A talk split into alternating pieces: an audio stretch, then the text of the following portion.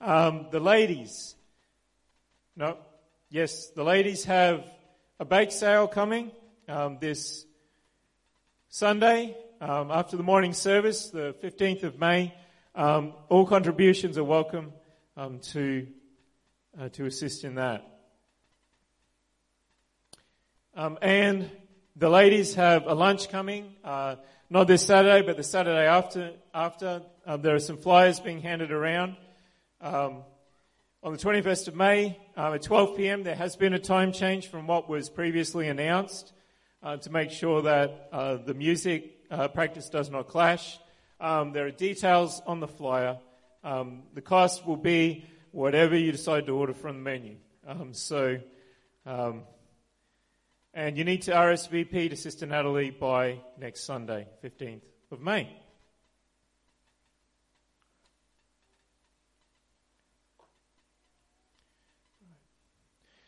I was not scheduled to preach this morning. Sister Katerina was scheduled to preach the Mother's Day service message.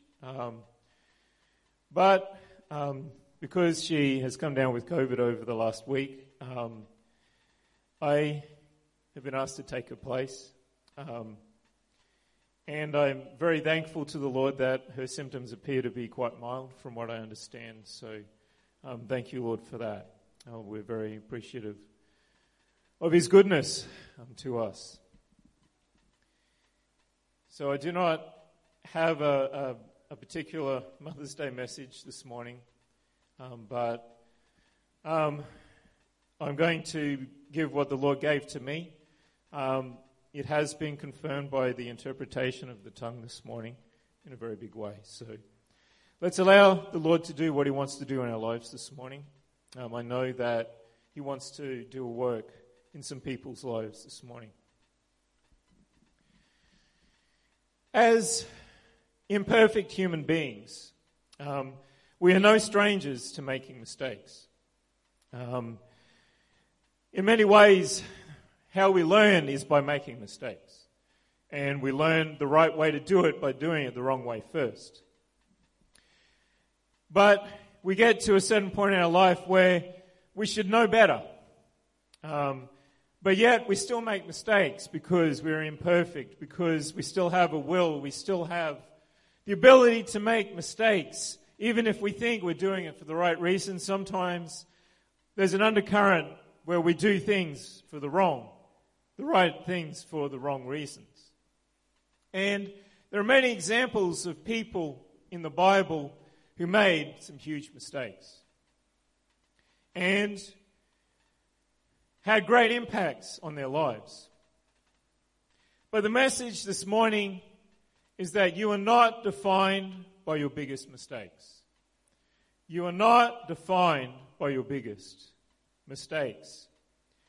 David, who became King David, was just a shepherd boy, and God lifted him up into a place of power and gave him many incredible victories along the way.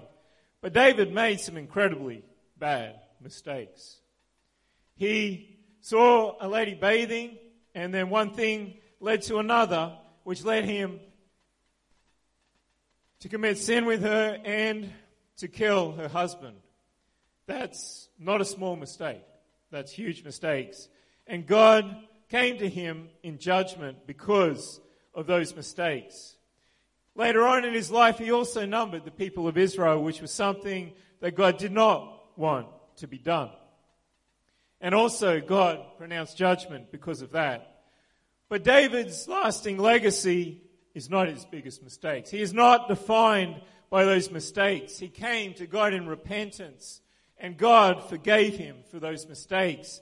His reign is scattered with victory after victory after victory over the enemies of Israel. And for what was probably the first time in hundreds of years, there was a peace in all of the nations around because of the victories that God used David to win for Israel. There is a reason why David is called a man after God's own heart. You see, he is not defined by his mistakes. He made some huge mistakes, but he came back to God straight afterwards. When he realized what he had done, he came to God. And God was able to use him again. Jonah is another example. He is very well remembered for being swallowed up by the big fish, because he ran in completely the opposite direction from what God asked him to do. He decided he wasn't going to have anything to do with what God wanted him to do, and so he ran in the opposite direction. But God dealt with him. Well, he was in the belly of the big fish. Certainly a lot of time to do some very internal consideration about where he was and where he was going. And God used him to deliver a wicked nation from judgment. They repented. An entire nation repented because Jonah allowed himself to be used of God after his big mistake. He was also very unmerciful about it. He was hoping that the Ninevites would still get punished. But he's not defined by his mistakes. He's defined by what he allowed God to do in his life. The Apostle Peter didn't make just one mistake through his time. He was very headstrong. He was ready to go in and do battle. He was ready to be the biggest and the best. But he made mistakes. He rebuked Jesus for saying that he was going to die. And Jesus rebuked him as though he was Satan. He also attacked the high priest's servant at the time when Jesus was taken prisoner and then ran away. This was not the warrior that Peter thought he was. And then to add to that, he denied Jesus 3 times. That he knew him, that he had anything to do with him. And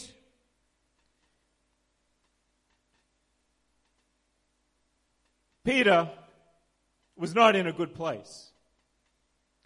But because he humbled himself, because he allowed Jesus to speak to him. When Jesus rose from the dead, he came walking on the water, and he specifically spoke to Peter. And Peter had repented. Peter was in a better place. And then it was Peter who stood up on the day of Pentecost. It was Peter who God used to speak to the nations around that were gathered there after he had poured out the Holy Spirit. It was Peter who was chosen by God to give the message of the church to the Gentiles first. Peter is not defined by his biggest mistakes, even though they were incredibly bad. But he is defined by what he did with those mistakes, how he responded, how he reacted to those mistakes. Did he give up? Did he walk away? Did he kill himself like Judas did? No. But he let God work in his life, and something incredibly powerful came from his obedience and his willingness to not give up and to keep moving forward. 1 John chapter 1 and verse 9 says, "If we confess our sins, he is faithful and just to forgive us our sins and to cleanse us from all unrighteousness." Each of our 3 examples, David, Jonah, and Peter, made huge mistakes, but they did not let their mistakes define who they were or cause them to give up. They all came to a point of repentance. They acknowledged their mistakes. They made it right with God. And then they got up and followed God again to the best of their ability. They were still deeply flawed men. That did not change. But there is a reason why David is called a man after God's own heart. There is a reason why Jonah was used to bring salvation to an entire nation of godless people. There is a reason why Peter was the one who got up and preached on the day of Pentecost. And there is a reason why Peter was chosen to take the message of the gospel to the Gentiles first. Yes, they were deeply flawed human beings. They had faults and failings just like we all do ourselves in different areas.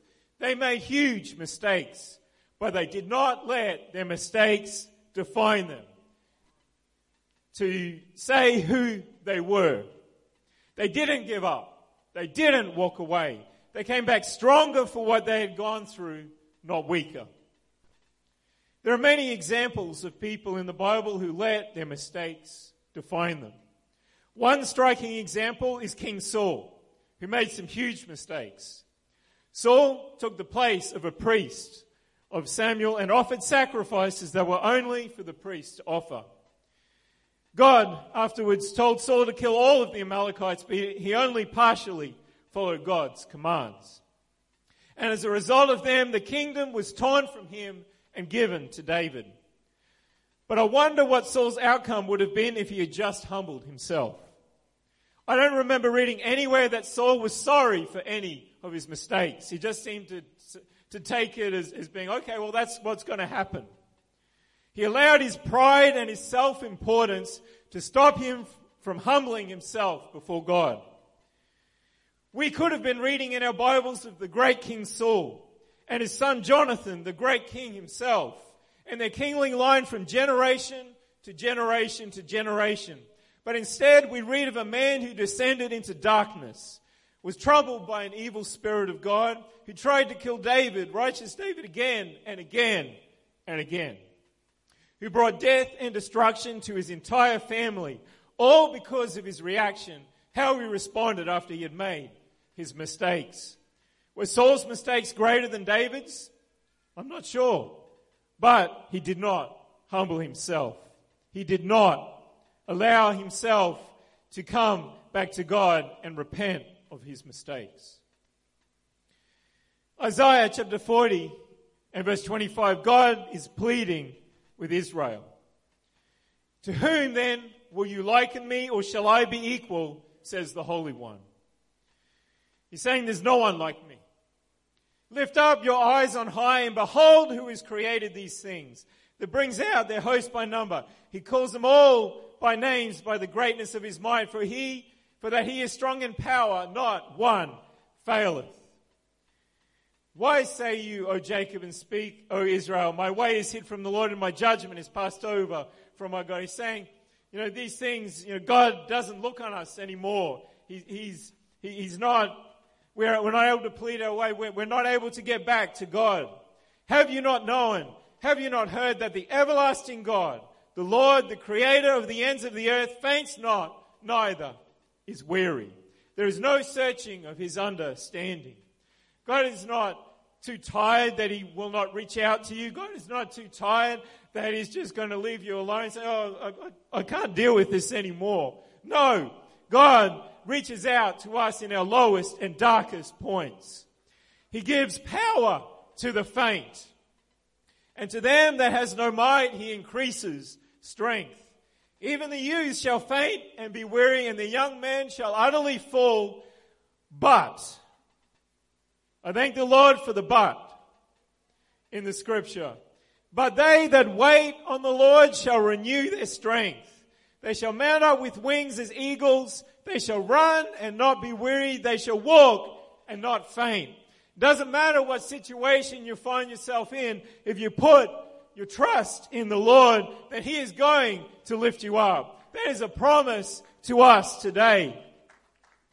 It doesn't matter how dark the darkness seems. It does not matter how far away from God you feel, he is still reaching out to us and wants us to know that he has got it in control. There is a waiting, there is a trusting, there is a renewing for God's people who will stand through the trial, who refuse to let themselves be overcome and put their entire trust in Jesus alone. They refuse to let themselves be defined by their trial, their circumstances, their mistakes, even their sin. There is a promise of deliverance, a promise of renewing, a promise of soaring above what held them bound and captive, just like an eagle. God's power is not limited. The only place God's power can be limited is in our minds. If we don't believe, he can do it. But I'm here to tell you that he can. and that He will. The trials we go through are not always of our own making either. Sometimes they are. Sometimes our own mistakes and sins naturally lead straight into trials. That's the truth. But other times, God is simply preparing us for a bigger plan. If you find yourself in a trial and you don't know which way is up and you have no idea why you're there, that could be God's preparation. A stunning example is Joseph in the Old Testament. Joseph's only mistake, if you can even call it that, was telling his family about the dreams that God Himself had given him. The real mistakes were made by Joseph's family, by his father, who treated Joseph and Benjamin as his favorite sons and provided an atmosphere for bitterness to get into his other brothers, and by Joseph's brothers, who became jealous and bitter about Joseph's status and his dreams. God led Joseph through some fiery trials because He had a bigger plan in mind. And God kept Joseph through each of those fiery trials, every step of the way. He was planned to be killed by his brothers. He was sold as a slave to foreigners instead. He was falsely accused by his slave master's wife and thrown in prison. He was forgotten by a man who he helped in prison, who was restored to Pharaoh's throne room. He went after trial after trial after trial, thinking that there was going to be no deliverance, wondering about the dreams that he had and how they could have even come to pass now where he was. But all of this was preparation for delivering his family, the people of God, the people who actually made the mistakes in the first place, from a horrendous famine which would have meant the end of the nation. Joseph's life was not determined by his mistakes or by his family's mistakes. He did not look at his family and say, I'm like this because they did that. He did not blame them for that. I'm sure he struggled with his attitudes. I'm sure that, but he came to realize that following God was more important. He needed to let that go, and he needed to trust in God and just follow God faithfully wherever he found himself. His family, the entire nation of Israel, were the ones who ended up being saved because Joseph refused to let the bitterness and mistakes of his own family become his own bitterness and mistakes. He refused to give up on God despite his circumstances and trials coming through other people's mistakes, not even his own mistakes. If you can keep a right attitude when others have done you wrong, God can use those trials to propel you into a ministry that you have never even believed possible, but one that God has molded and shaped you in a perfect mold for. You may be going through a difficult situation in your life right now. You may feel like you've made too big a mistake for God to be able to forgive you. There is no such thing. You may feel like you've made too many mistakes for God to forgive you. There's also no such thing. You feel like quitting right now, like there's no point in continuing to try, like no matter what you do, it's all going to come to nothing and will always have the same ending as it has before. Jesus is here to tell you not to give up. This trial you're going through is for a purpose. Whether it's your own fault or not, God has not finished with you. He does not get weary. He does not faint. He still loves you. He still wants you to get there to the end. Whether it was done in rebellion against God or not, God is still reaching out to you right now in this place, right here. If you pick yourself up once again, God can use that failure to prepare you for greater things, for a greater purpose that you could not even conceive of in your mind right now. Yes, you feel lower than the lowest right now, but He will pick you up again and make something beautiful and powerful out of the tatters and the rags of your life. You can't respond in pride. Saul tried that. It didn't work. You can't deny that you've done wrong, that you haven't made a mistake. That leads to the same end as King Saul. That leads to not being able to fulfill what God has put into your life. But when you humble yourself and let God be God in your life, then He will start to turn things around. Don't look at your situation and give up. You might feel like it's not fair. It's not your fault. So did Joseph. If you give up now, you forfeit everything that God wants to do in your life. You forfeit God's big plan for your life, which He never tells us the full picture. He never tells us beforehand. It's only when we look back and we say, wow, that's what God did. That was His plan. That's what He was preparing me for. That's why I needed to go through that trial. This trial is a preparation for something bigger. It's not the end. It is not the end. You just need to see it through and not give up, just like our tongue interpretation this morning. You will rise up with wings as eagles. You will look down on your trials and struggles like they were tiny ants, like they were nothing from the past.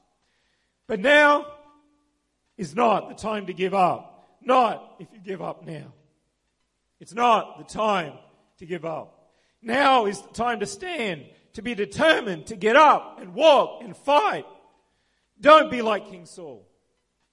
Don't let your mistakes define you who you are. Don't let your past determine your future. There's no correlation there in God. Your past does not foretell your future in any way, shape, or form. Your past is in the past. It cannot be changed. Your actions now will determine your future.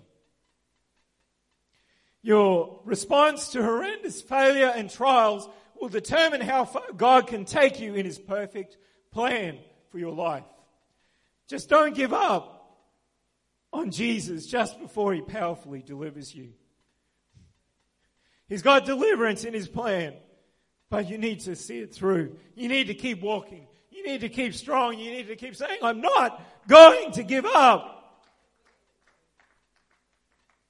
His word says that we can make it, that we can stand, that whatever we are going through has an end. If I could get someone to the piano, please. 1 Corinthians chapter 10 and verse 13 says, there is no temptation taking you but such as is common to man. But God is faithful. God is faithful.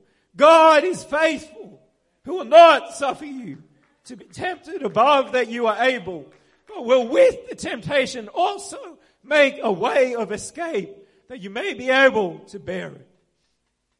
Jeremiah chapter 29, starting from verse 11, says, this was talking to a nation that was in idolatry. For I know the thoughts that I think toward you, says the Lord. Thoughts of peace and not of evil, to give you an expected end. There is an end to the trial. There is an end to the situation. There is an end to the circumstance. But you need to keep walking. You need to keep following. You need not to give up. Then you shall call upon me, and you shall go and pray unto me, and I will hearken unto you. I will hear you. You shall seek me and find me when you shall search for me with all of your heart. The front of the church is open. Why don't you come and pray? Make that determination that you're not going to let trials or mistakes or the mistakes of others to keep you from fulfilling what God has for you in your life. Jesus is calling us to higher things. He has amazing, powerful plans for many in this place. But you have to stand. You have to stand. When every fiber in your body is telling you to give up, to quit, that's no use. I might as well just give up now. Now is not the time to give up. When even your family and your friends are telling you to give up, to quit, you're already a failure. You might as well stop now. That determination to never give up is what is going to take you through. That determination to keep a right attitude, a right spirit, is what is going to unlock the power of Jesus in your life. That determination is going to lead you to a greater plan and purpose for your life. Don't determine your worth by your circumstances. Don't determine your worth by how you feel. That's a really bad indication. But it's how you respond right now that will determine whether you were a Saul or whether you were a David. They both made horrendous mistakes, but The difference was in how they responded to those mistakes. David was able to be used again because he did not let his mistakes define who he was or dictate to him what he was going to be from that point on. I invite you to come. Please stand. And if you want to make that determination this morning, if you feel like giving up, it's not the time to give up. If you feel like you're going through a trial and you don't know which way is up or down, or left or right, now is the time to come and say, Jesus, I trust in you. I know you've got a bigger plan. I just want to put my faith and trust in you, and I'm not going to give up. I'm determined to make it through so you can use me in the way that you want to use me. Please come if the Lord